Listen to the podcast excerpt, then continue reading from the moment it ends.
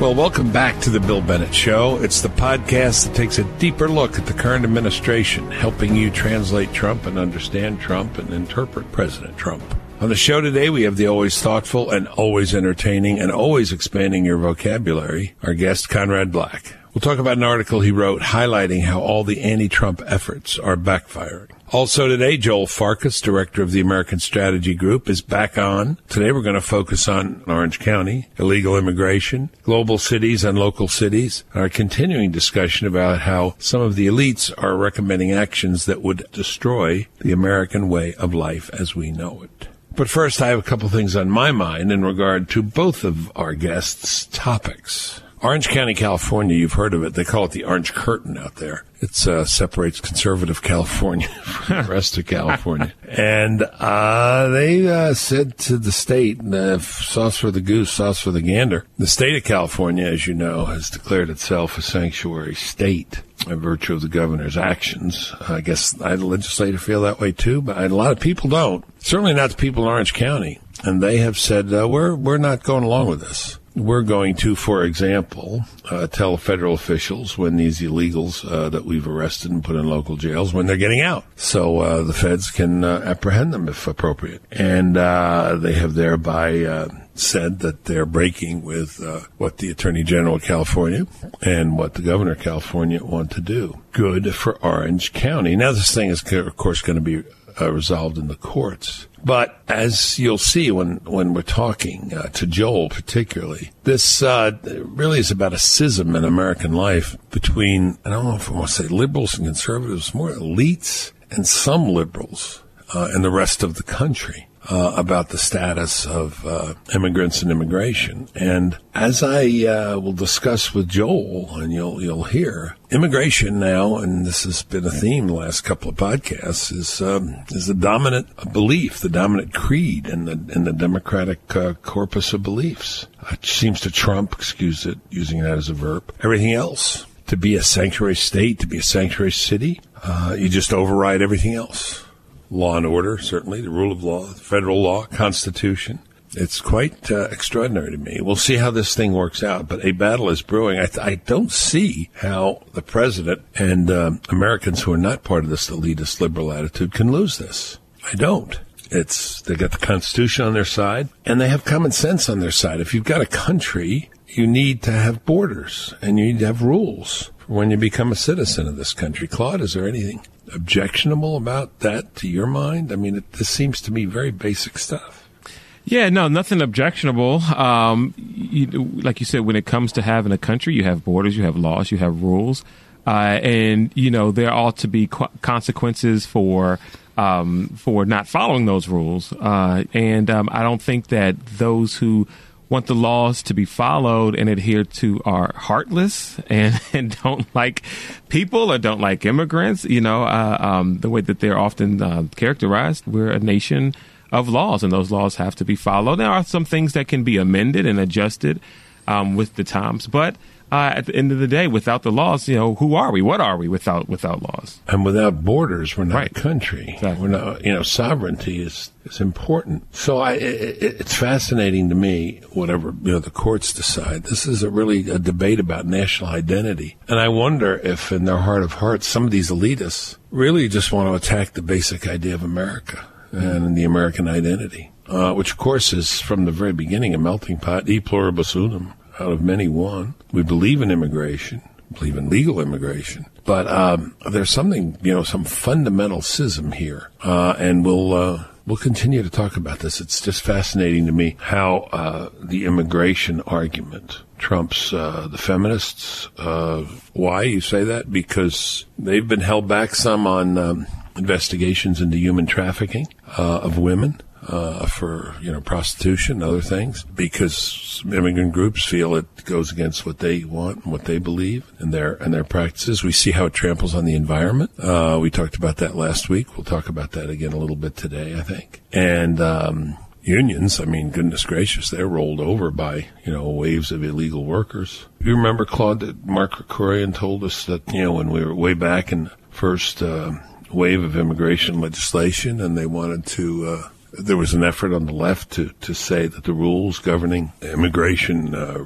or registration or employee registration uh, you know, should be waived. That uh, you didn't require, you know, e-verify or the version of e-verify we had then, and uh, which would let you know all sorts of illegals get all sorts of jobs. It was opposed by Coretta Scott King. I do remember that, and if uh, anyone wants to hear that, they can go back and listen to that podcast, uh, BillBennettShow.com. And uh, you're not going to get that kind of opposition today. The Congressional Black Caucus seems powerless against the illegal immigration lobby. It's an extraordinary moment, and. Um, we'll continue to ponder it and love your thoughts on it. Okay. Uh, let's, uh, we explore this and I should say a word about the Conrad Black interview. It speaks for itself. I can't improve on what Conrad is saying. The attempt to take down Donald Trump is what that, that's all about. We go from collusion to obstruction of justice to mental unfitness, physical unfitness, temperamental unfitness, now the women, and, uh, it's, uh, whatever they can get them on. They just they just want them out. They'll do whatever, and there's more coming. We can be sure of that. We can be sure of that. You're listening to the Bill Bennett Show. Bill Bennett Show. Joining us now is Conrad Black. He's a historian. He's an author. He's the founder of the National Post, and he's a non-affiliated member of the House of Lords. Conrad, always good to have you on the show. Thanks for having me, Bill great piece, The Anti Trump Effort Backfires, National Review. Uh, let me jump in here, and I always am always impressed by your vocabulary range and depth. I won't match you there, but I will try a few literary quotations, which I fashioned myself at least a large minded amateur. The wheel is turning is it? Um, as I think Dick Cheney said in the 2000 campaign, the wheel yes. is turning. Or um, I love this one. Uh, this is Yeats. All the drop scenes drop at once upon a hundred thousand stages, and you know what a drop scene is, right? Uh, but my my favorite one is the great American novel Moby Dick. The universal thump gets passed round, and uh, looks like the thump is moving, maybe at least by by your essay, thumping of Trump to the thumping of McCabe and others. You know, the old French line is, you know, the rabbits are hunting the hunters, you know. I mean, the example I've used historically is from the French Revolution, where Robespierre went to get rid of Fouché, and in the end, Fouché got rid of Robespierre. Yeah. I mean, if, if they had just left Trump alone and not got into this nonsense about collusion and, and, and just really uh, tormented him for the last year, I think that he would be a kind of, I mean, I'm mind reading here, but a kind of live and let live guy. I don't think he came in with any great animus having won the election to do anything other than get on with the job. But uh, uh, he had you know, the magnanimity of the winner. But they have gone to such extreme lengths to try and keep this absolutely implausible canard that that he colluded with a foreign government to rig the result of an American election, which is something that no one, not one single person, ever nominated by a major American political party for the office of president would have done. Not Aaron Burr, not anybody. It, it, it isn't treason because the U.S. isn't at war with Russia, but it is an absolutely anti-patriotic and, and contemptible act if it were to be committed. And no one ever nominated that office, including some people that were scoundrels and were people that, that, that no serious historical observer uh, would have much time for it would do that, and certainly Donald Trump wouldn't. And the whole thing was just bunk from A to to Z and they haven't produced a shred of evidence. And in the meantime, the wheels are coming off the wagon in all four directions, and we see that the I don't want to get too florid here, but we see the FBI at times behaving like the dirty tricks division of the Democratic National Committee, and it's an outrage. Yeah. And the people, when when they finally get focused on it and get past the bigotry in the Victorian sense of just bias, not with a, I mean, not with a racial or religious connotation. When they get past the, the, the bias of the of most of the national media, they're going to be terribly outraged. And in fairness, I think a lot of the national media will come to their senses and realize that this just isn't on. I mean, the FBI and parts of the Justice Department were behaving like partisans. They were trying to rig an election. You talked about the collusion. I want to get to obstruction, which still seems to be um, alive, at least in the minds of uh, the pro- people prosecuting the case against the president. But let's let's get to that in a minute. Let's talk about the ways in which the the, the arrows are now going back uh, the other way. We have, um, like most recently, we discover, at least according to ABC, that uh, Mr. McCabe, the deputy director of the FBI, was in charge of an investigation of the attorney general uh, in regard to comments uh, in his testimony about talking with Russians. Um, that's that's the latest. But I, I, the important thing, it seemed to me, is that people didn't focus on was that the, the director of the FBI, following the Office of Professional Responsibility at the FBI and the Office of Inspector General, agreed and fired McCabe. It wasn't and, was and the, the president said quite clearly that it, that it politics had nothing to do with it. Right. It was his decision on that advice. Right. People. Now, I, in fairness, I, I, I they, well, well, the anti-Trump media have barely mentioned that, if at all.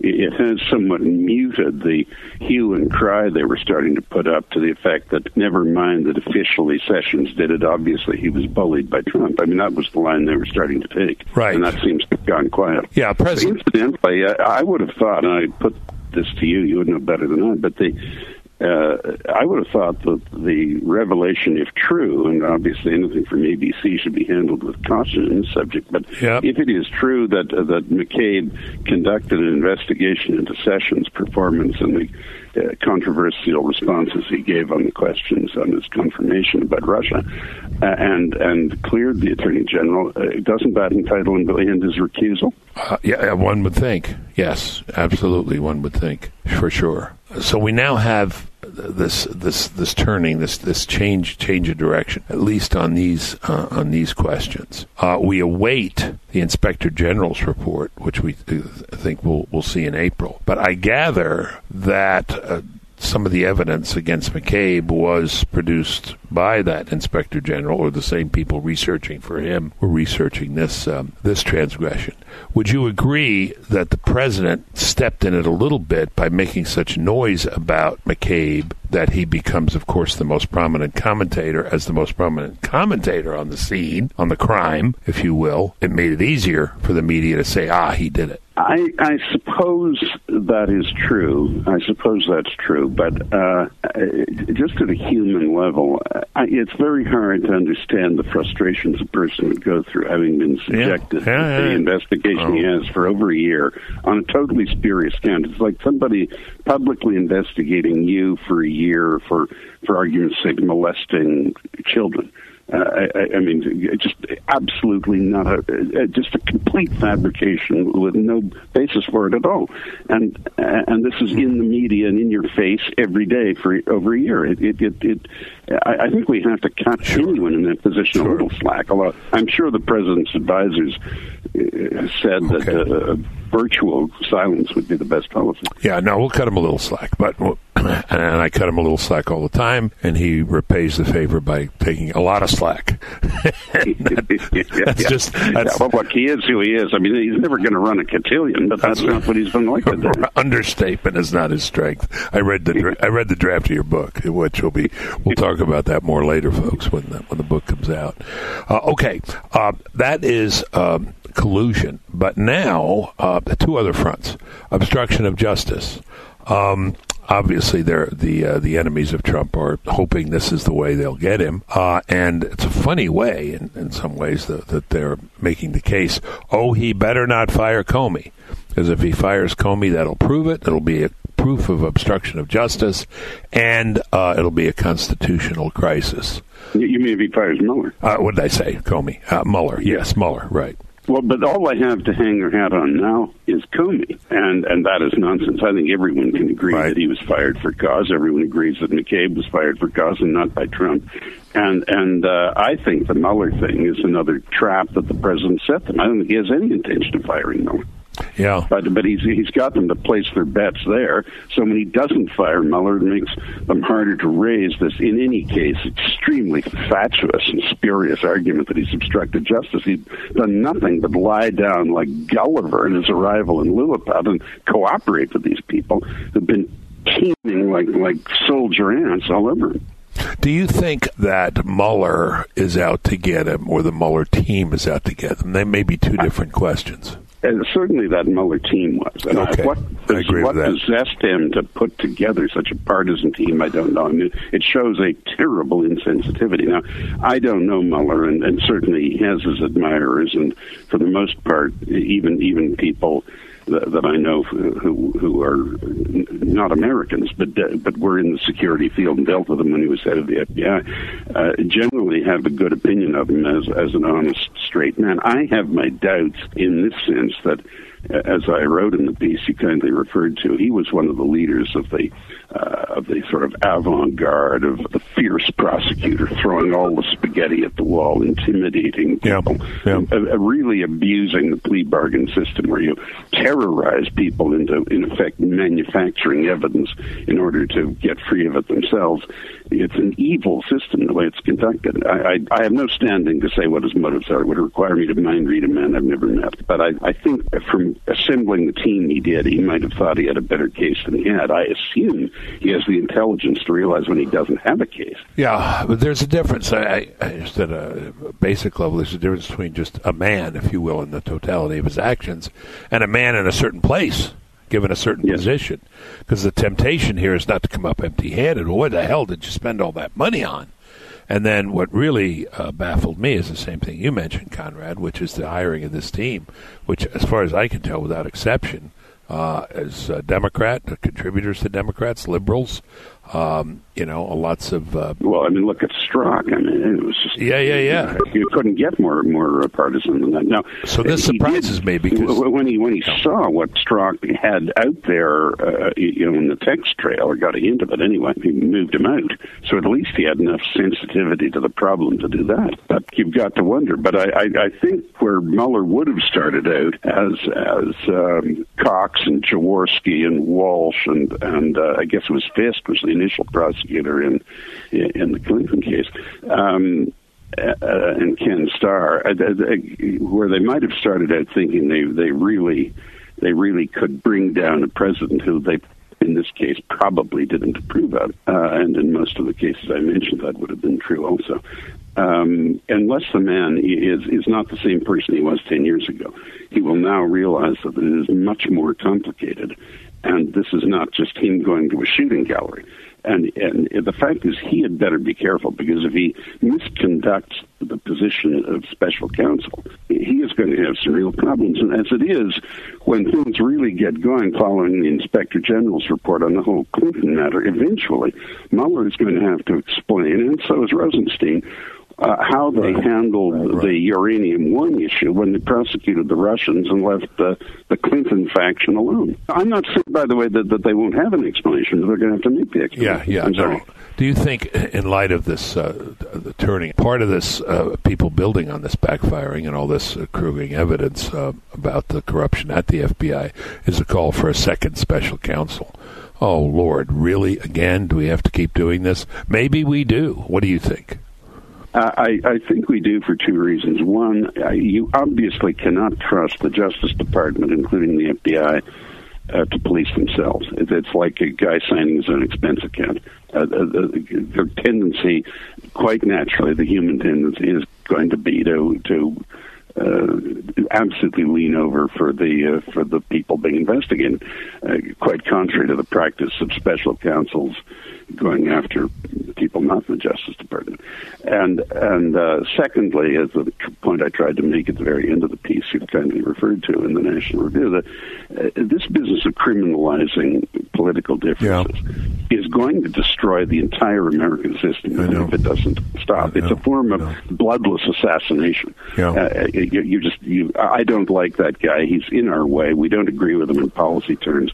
Let's let's uh, let's accuse them of crimes and get rid of them, And and uh, and then you set up this system where the person being investigated, no matter how innocent he is of the cause that has been invoked to investigate him, uh, is is tormented as if on the rack for an indefinite period. And these prosecutors, and, and prosecutors generally, not just special ones in the United States, um, you know, think they can they can persecute whomever they wish for as long as they like. That's right. And, and that, in a word, is why you have a 96% success rate uh, a 99% success rate, 96% without a trial. That's not what Madison and the others meant right. when they when they when they wrote the Bill of Rights. I mean, that, that, you know, that's a North Korean level of conviction. And when and the government, as I say, five percent of the world's people and 25 percent of their incarcerated people. I mean, this is not what America should be. And when the government comes after you here in the person of Robert Mueller and his team with unlimited resources, I mean, now we're going into tax returns and other records.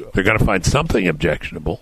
They're going to find something. One, I doubt if they'll get high crime misdemeanor. Two, uh, he's not coming after just anybody, but a, but a person who can mobilize scores of millions of people in five minutes, and is himself an extremely wealthy man anyway. And uh, uh, uh, three, a person who, as far as we can see, uh, they're going to have to go a long way back and get pretty obscure to find anything because the issues on which the counsel was, was put in place are, are not yielding anything.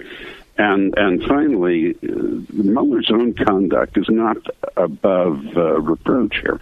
And uh, if he, if he wants to, I mean, if he actually thinks he can stay for an indefinite period, going through the president's entire life to try and find something that he can represent as illegal, uh, in the in the hope, or even perhaps in a state of neutrality in his own thinking, whether the Democrats can confect and reshape it into a high crime and misdemeanor and put that one past two thirds of the senators. If that's what he thinks, he is going to have a real a real sleigh ride because in trying to do that, uh, if that's really his motive, and I understand that, that you don't want to leave empty handed, I suspect the smart move now, incidentally, would be for him to say, I'm continuing this in certain areas, but there is no evidence of collusion. An interim report saying the collusion thing is, is, is a nothing burger. Yeah. Would, yeah. would I think get a lot of people off his back, and if he wants to chase Manafort and people like that around for what they did in Ukraine 15 years ago, then you know who cares really? But but uh, so at least he's got some scalp. But if he can get one, but but but if he just you know goes like Savonarola to try and burn the president at the stake, he's going to kill himself. Yeah, uh, uh, you see, as I, I, I guess the reaction the reaction to this to these impeachment things has become steadily more sophisticated. Mr. Nixon uh, there hadn't been discussion of impeachment of a president since Andrew Johnson. He just couldn't believe this could happen to him after his huge victory in '72. Right, right. And and he and he bungled it uh, uncharacteristically. Gives a great sense of self-preservation in all other respects. Prior to that, uh, Reagan was near the you were in the administration was near well into his second term. He was a popular president. He, John Poindexter took the hit for him, and he just said, "I don't recall." I think he said, "I don't recall" 170 times when he gave evidence. And uh, and uh, Bill Clinton fought it successfully and counterattacked the prosecutor. Uh, in fact, I don't think there was any grounds to impeach him anyway. But I don't, I don't think there's any grounds to impeach any of them, including Nixon. But that's another issue.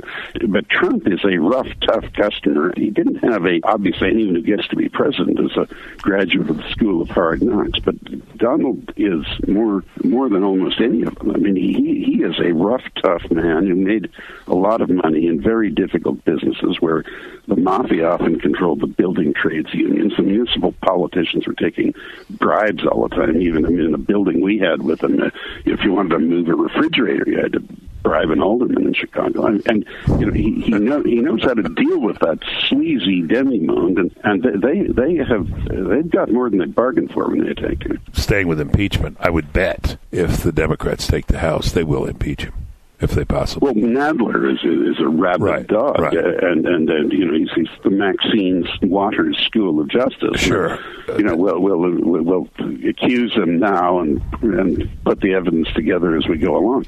But um, uh, I, they would try to I unless something comes out that actually is damaging to the president. I, I think there would probably be enough sensible Democrats around that that they wouldn't uh, be able to get a majority to send it to a trial in the Senate. Nadler, I think, would probably get it out of his committee, no matter how spurious it was. But I don't know. Uh, I don't know. I, I haven't seen that. Well, they, they they wouldn't get it through the Senate unless they no, no, got a case. No, no, he wouldn't be convicted, but uh, unless there's something we you know just don't know about, something. Well, big that, that gave Clinton a huge bounce in his popularity. Sure it did. Sure it did. But I I've never seen it like this. I mean, I've never seen the intensity of the hatred uh, toward Trump. No, I, I agree. Neither have I. But yeah. but it, it, it's it just grew and grew. I mean, he attacked the whole system. We we must say that he he look he yep. attacked the Bushes as much as the Clintons yep. and Obama. Uh, and and you know he denigrated the Republican leaders in the Congress as, as absolutely ineffectual, which basically they were, and and uh, you know he denounced Wall Street, Hollywood, the lobby system, the whole everything, the national media. So you know, you know he won the election, but the war continued. Now he's now got the Republican Party in the Congress pretty much behind him, I think, and so he he is slowly winning. And I, uh, but but I agree with you. I mean, all sorts of people, I'm sure with you as with me, are absolutely rational, intelligent people who simply uh, become babbling lunatics yeah, when you get to the subject yeah. of the president. I know, I know. What about the women? We got to conclude this. What about the women? Uh, this latest stuff. Uh, I mean, Stormy and all that. Stormy and all and, and all that. Yeah. Well, who cares? I mean, look. Well, I, I, not not about uh, you know being being the playboy in New York, but about campaign funds, extortion, what whatever, buying off. Uh, well, well, I, I, that, that uh, he had anything to do with physically threatening Stormy, I don't no, believe that. No, I don't. Uh, but the, I mean, that's what her lawyer's saying. But but you know, he he's got an interesting record himself. But the, uh, we got to keep some proportion here. Even FDR in his wheelchair, uh, there's some question about how uh, errant he became uh, in that condition. There's no doubt that before that he, he was someone. Uh, but uh, JFK and Clinton had the Secret Service delivering squadrons of uh, amenable young ladies to their attention and and uh, President Clinton uh, was doing indecent things sure. in the Oval Office sure. while on the telephone conducting government business. I mean, we're talking about uh, Trump long before he was president, possibly having relationships which he denies with with women where there's no suggestion of it having been illegal. It's just a question of propriety, and it was a long time ago. Well, look, it, it, Thomas Jefferson had seven children with one of his slaves. I, yeah, but, well, what are we going to do? Uh, us impeach everybody? no, no, no. But the argument is, I, I don't quite understand the connect the legal the legal argument here. But they're saying, no, no, it's not about the horsing around. It's not about sleeping with women, even when he's married. It's uh, it, it's about the use of money. Uh, very late in the campaign, which can be construed as illegal use of campaign funds. Uh, you mean uh, Cohen paying paying off? Pay, yeah, paying 130 grand. Yeah. Uh, it's, it's, it's a clunker. They're going no place with that turkey. Okay. In the end, uh, the, women don't care because you know Storm, Stormy's not a uh, look. I, I I rather admire her from what I've seen of her, but she is what she is. You know, she's not an ingenue who's uh, you know got frozen by the headlights here. I mean, she is what she is, and and uh, and, uh, and and most of the men will say, well, you know, who cares? I mean, my God, she looks pretty dishy to me. Yeah, yeah, yeah. But she's not. Uh, yeah, and uh, you know, in National Review, which I which I like, and which your piece appeared, and I love uh, Rich Lowry, but he said very parallel situations here with Clinton and Trump. I don't think so. I mean, no. three, three main differences. One, Clinton was. Yeah, Rich Rich has done an admirable job of leading uh, the. Uh, highbrow conservatives out of the desert, and not many people are following him so far. But he, he's done his best, but he's backsliding. Got, I guess there was a sandstorm, and he got turned around. Yeah, I know, I know, I know. He and I have argued this, but at least three differences. I,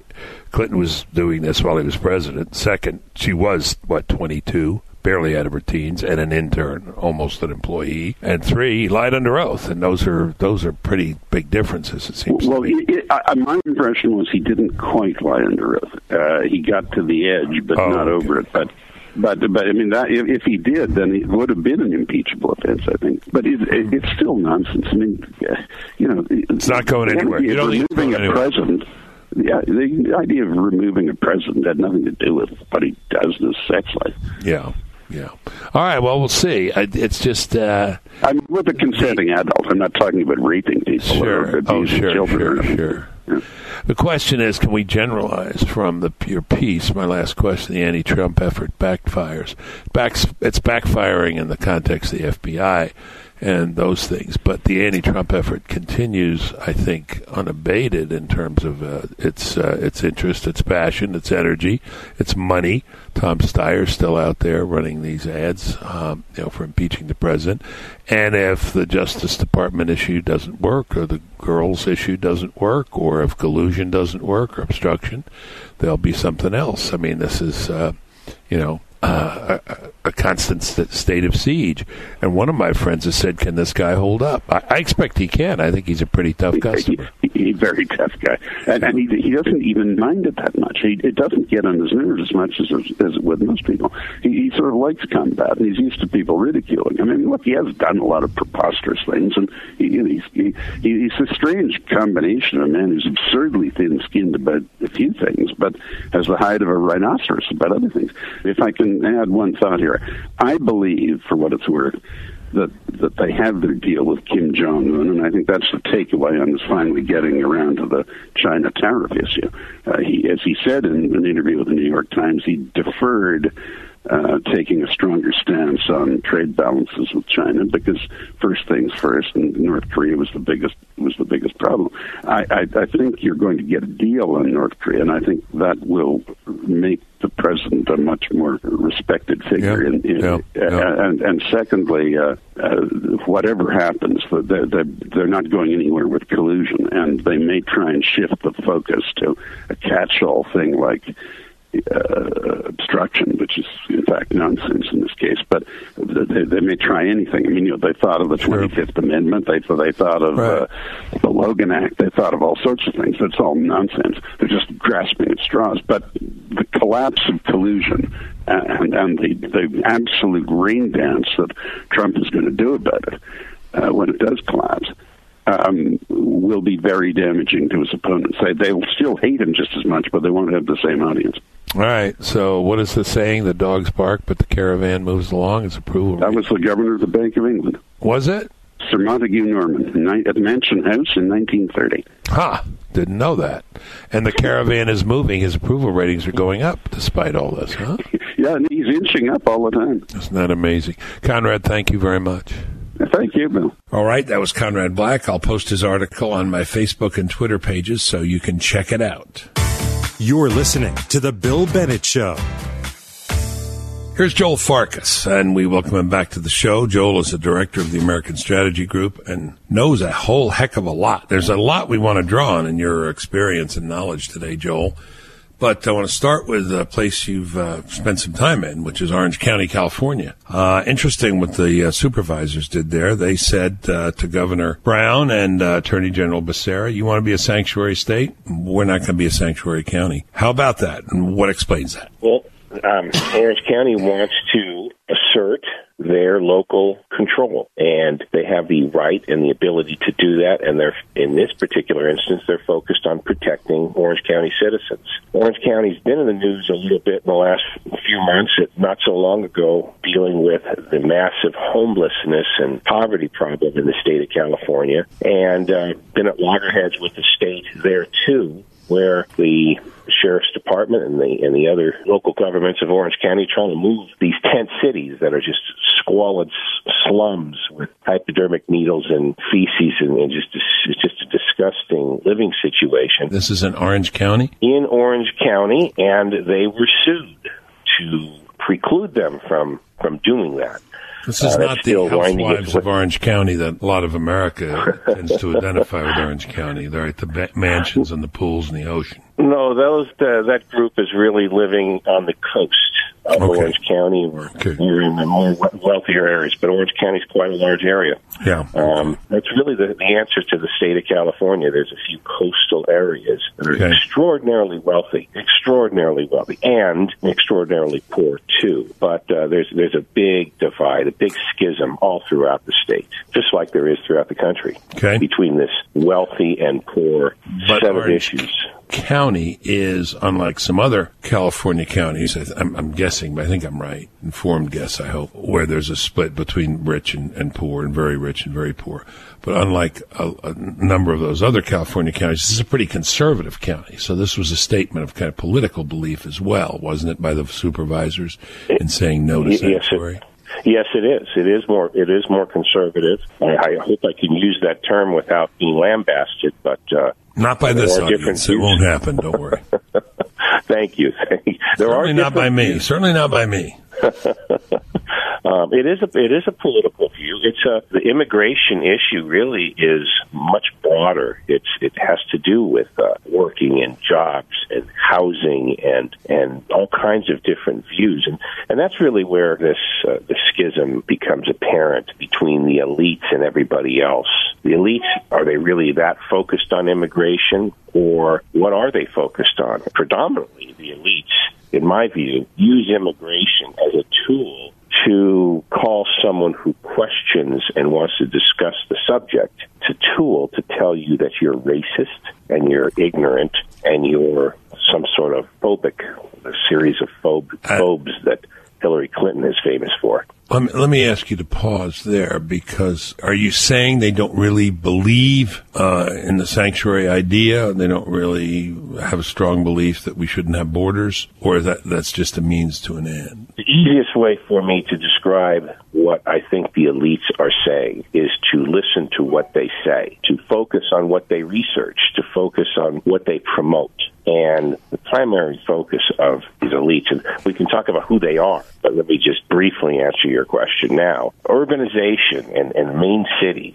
We heard a little bit of this a week or so ago from former Secretary Clinton. That, right, um, right. The coastal elites, right, versus the Yes. re- retarded, Yes. backward people in the mid in the mid, middle of the country, right? she talked about that. She also talked about where all the, where the GDP activity occurs, and, th- and she didn't just come up with that. This is research that's been pushed and promoted by the elites that we'll talk about. The, their focus is that the economic base in the world, not just the country, but throughout the world, is located in big cities, in urban cores where, where knowledge and ideas are exchanged amongst intelligent, intellectual, forward thinking Right. people. Right. I'm not just trying to decipher their, their beliefs and their thoughts.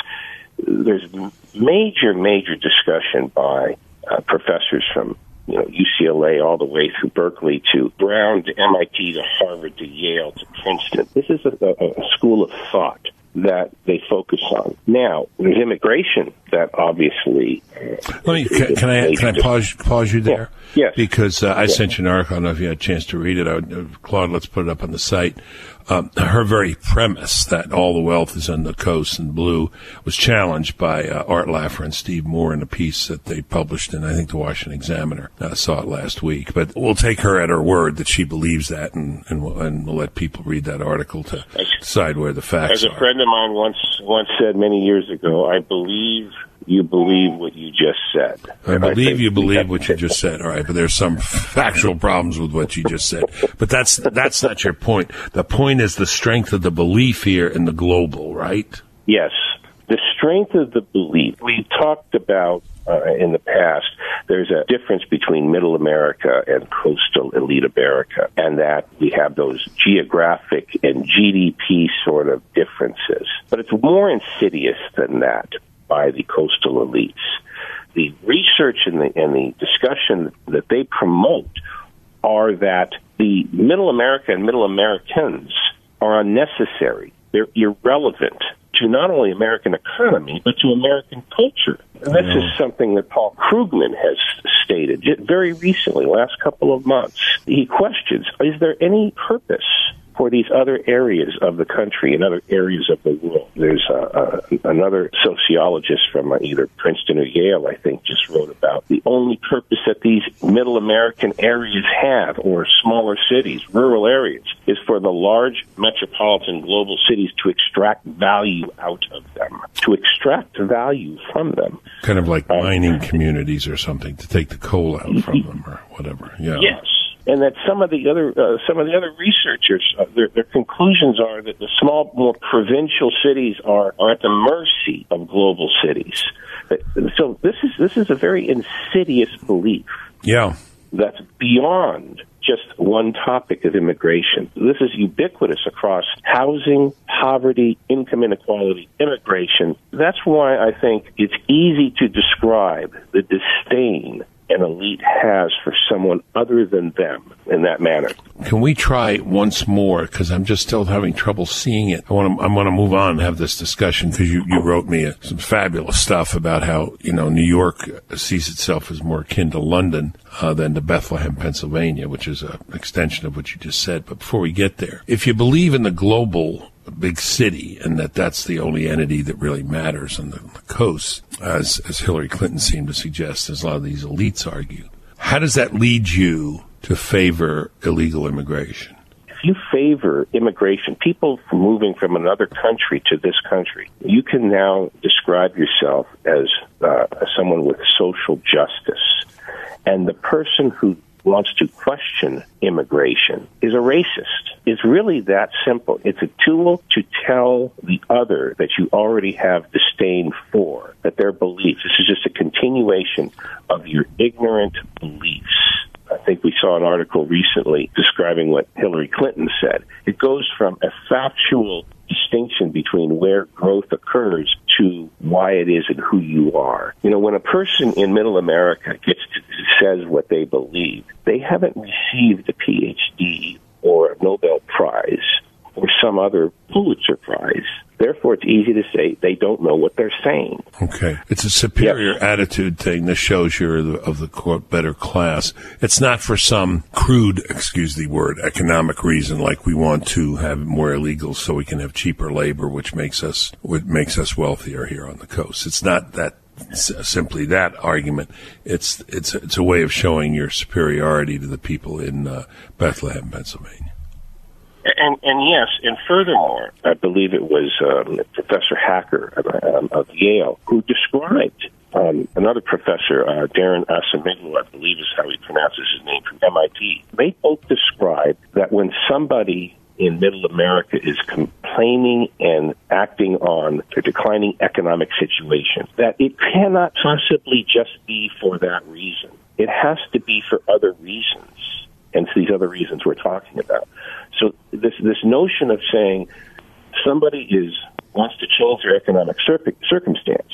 Um, it, it's a dismissive view that it's beyond that. It must be beyond that. It cannot be just that reason. It has to be because these people, it's this they argument, these people are bad people. And, and, and that's what we're really seeing in academics uh, right. research today. Poor and benighted and uh, don't have our, what a lovely phrase friend of mine uses, advanced attitudes, right? These, these folks in Bethlehem, Pennsylvania. Tell us then to counter, I mean, finish your thought, but I want to get to, so I want to be sure in the interest of time we get to it. Tell us then how they explain or understand uh, and why it may confound them.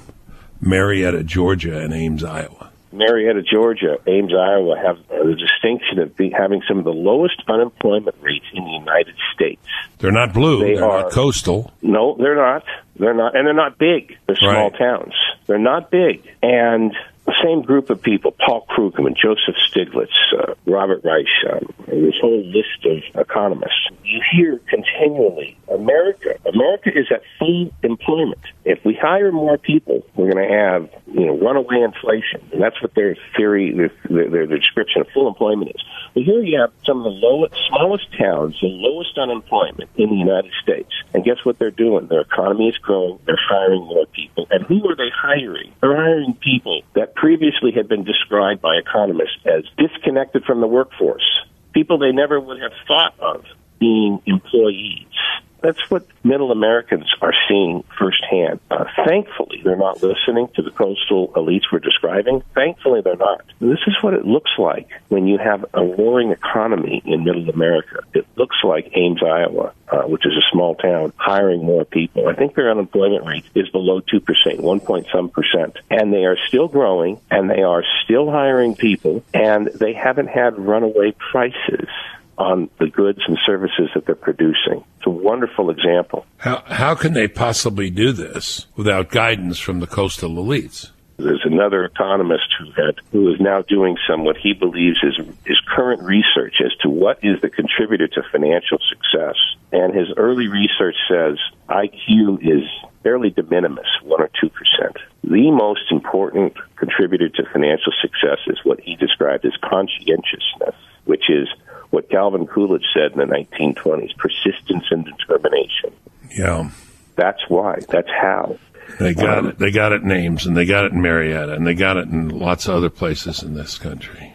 Yes. And this is a, a rebuke to the coastal elites. To say that some of the uh, some of the information that um, a Nobel economist like Joseph Stiglitz would say is wrong is hard to do. It's hard to say because I would be lambasted by Washington and L.A. and San Francisco, New York papers. But the easiest thing to do is look at something that Joseph Stiglitz said just within the last decade. He flew down to Caracas, Venezuela, gave a speech while Hugo Chavez was president, and praised the economic policies of minimum uh, income for the Venezuelan population, for food subsidies, for energy subsidies, and described that this is how an economy should work to be fair to all citizens. Huh. It was within the last 10 years. Amazing. It's a basket case now, right? It, it's it's it's a failed state. People are abandoning Venezuela, and it's and it's it, it's an abject poverty. You know, we hear about Danny Glover and Sean Penn going to Venezuela, and, and and it's kind of a joke that they love to promote that. But here we have a Nobel laureate, which is, to me is more significant, and it's also more instructive to my friends that are in middle America and the middle Americans that this is why you should not listen to him. This is what he says.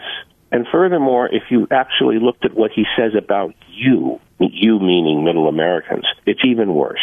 And that is why I can say Professor Krugman, Professor Stiglitz, the fellows at Brown University, and all throughout these, these, these coastal elite schools, you're just wrong. Yeah. And they, the people that I'm talking about, they're not going to listen to me. I would love for middle Americans to keep being conscientious persistent, yeah. persistent, sure, determined, because sure. you're succeeding sure, when you do that. The antipathy that these elites feel toward Middle America, can we call it Middle America? Persistent Americans, persistent and persevering Americans, is intensified, is it not, in the current day, present day, by the fact that so many of these folks voted for Trump. I mean, this is part part of oh. that attitude. Part of that attitude about you know illegal immigration favoring it is also of a piece with hating Trump and hating, really hating at the end the people who voted for. him. Yes, um, it's just in their in their world, in their nomenclature. This is yet another example as to why uh, Middle America and Middle Americans are stupid. There's a fellow at Brown University um, who just formed a new course, not only at Brown, but he's pushing it throughout other institutions and universities in the United States to talk about and research how democracy has failed. And the reason democracy, is, democracy in his mind has failed is because President Trump is president. Yeah. That's, I can see the course. The, the Trump, uh, the Trump presidency colon why America has failed, right? Yeah. Exactly. Yeah. exactly. Just a sidelight, because yeah. this is now you're stepping in my turf. This is why I wrote "Is College Worth It?" I mean, I, Tucker Carlson said this the other night at a show. You know, if this is the kind of stuff they're peddling at our elite universities, you know, wh- why in God's name would you spend fifty thousand dollars to send a child there or sixty? If my children went to Brown University and took this fellow's course, I'd demand a refund. Okay. Okay. uh, his name is uh, Robert Robert Blair. Uh, and he, how democracy failed. He, he he says, and he says how it died in Venezuela, Russia, Poland, Russia, Poland, and Hungary. Those are his examples of where democracy has failed. I don't even know where he comes up with his research. Oh, wait a minute, they have failed in those places. I'm not sure they ever had it. Oh, you mean they never had a democracy? Oh, you mean the they never had a democracy? No, of course not. How no. can you fail if oh, you've yeah, never had one? No, I was just thinking in recent times. I mean, yeah, all right, that wasn't democracy that failed. It was something else. It was a dictatorship. Um, well, you know, they do. Sorry, kids, kids do survive. You know, my sons, and they used to just they'd have you know hear this stuff, and they'd cheerfully call me up and say, "Another professor attacked you again today, Dad. You know, your name came up again as a bad dude." And so you know, they they, they well, survive it uh, as as your children will. I know that a, a bad badge of honor, a badge, yeah, badge of, honor. of, honor. But let's get to the real question, which is you know which motivates the American Strategy Group, of which you're a, such a critical part. Do these elites, apart from having opinions they pass along in op eds and, and, and, and whispering in the, the congressman's ears and testifying and, and lecturing to students, these guys and these quotes that you've assembled, and I don't know how you do this without getting sick to your stomach assembling all these quotes. but but uh, is this a threat, an existential threat to America? What these guys believe? No, I'm going to say no because President Trump was elected, and he was elected in the face of what all these men and women have said. It proves to you that their message is not taking. He didn't win by a ton. I mean, he won the electoral votes. He didn't win by a ton. You know, it touch and go, and a lot of us thought, you know, worried how the election would go. It wasn't like it was overwhelming. It wasn't the greatest electoral victory in history, as he as he proclaimed. It, it, it was not. My easy answer is I am concerned, but I'm also watching what is go- what is physically occurring in the United States today. We started with immigration. Immigration is a is a mass movement of population, or a movement of population from a foreign country to, in our case, the United States. There's a lot of other people that are moving around, and that is people within the United States. They're moving, and we know where they're moving from. They're moving from these uh, these states like California and New York, and we know where they're moving to, which are some of the middle American smaller towns that we've described. That is an unassailable fact. It's not an opinion. It's not a Hillary Clinton opinion. We can talk about why they're moving. Some people will say uh, high tax states, lower tax states, housing costs, jobs, opp- opportunities, things like that. Um, but they are moving, and the fact that in this in the United States we have choices, we have choices at the ballot box, and we have choices every day where we where we choose our jobs and where we uh, where we choose to live, and we're making these choices every single day, and that gives me hope that some of these absurd ideas being promoted um, are not being heard or listened to or cared about. Main Street in America is roaring. Job growth is roaring. Wages are increasing. Those are also measurable facts, and that's what gives me hope. Okay, I think I think that's a great place to end it uh, with you having hope, and uh, I mean I do too. Though uh, though I worry, and of course our other interview today, we are talking to Conrad Black, and he talks about you know how Trump has so so far defeated all the people who've tried to come after many of the same people you describe. But they're not going to stop. I mean, uh, we we started with collusion, then we go to obstruction, then we go to mental illness, then we go to bimbos, and it'll it'll keep going. Yeah. Look, I'm We- a, I'm a, we- I'm an operational optimist. You know, I, let's go. But theoretically, I am. I mean, I am worried because there are these alien notions abroad in the land, proffered and put forward by some of the quote most respectable close quote people and institutions in the country, and uh, I think they are an existential threat. A threat. I mean, I, I think you'd agree with that if we I- I- I ab- not a fait accompli, it but a it's a threat. danger.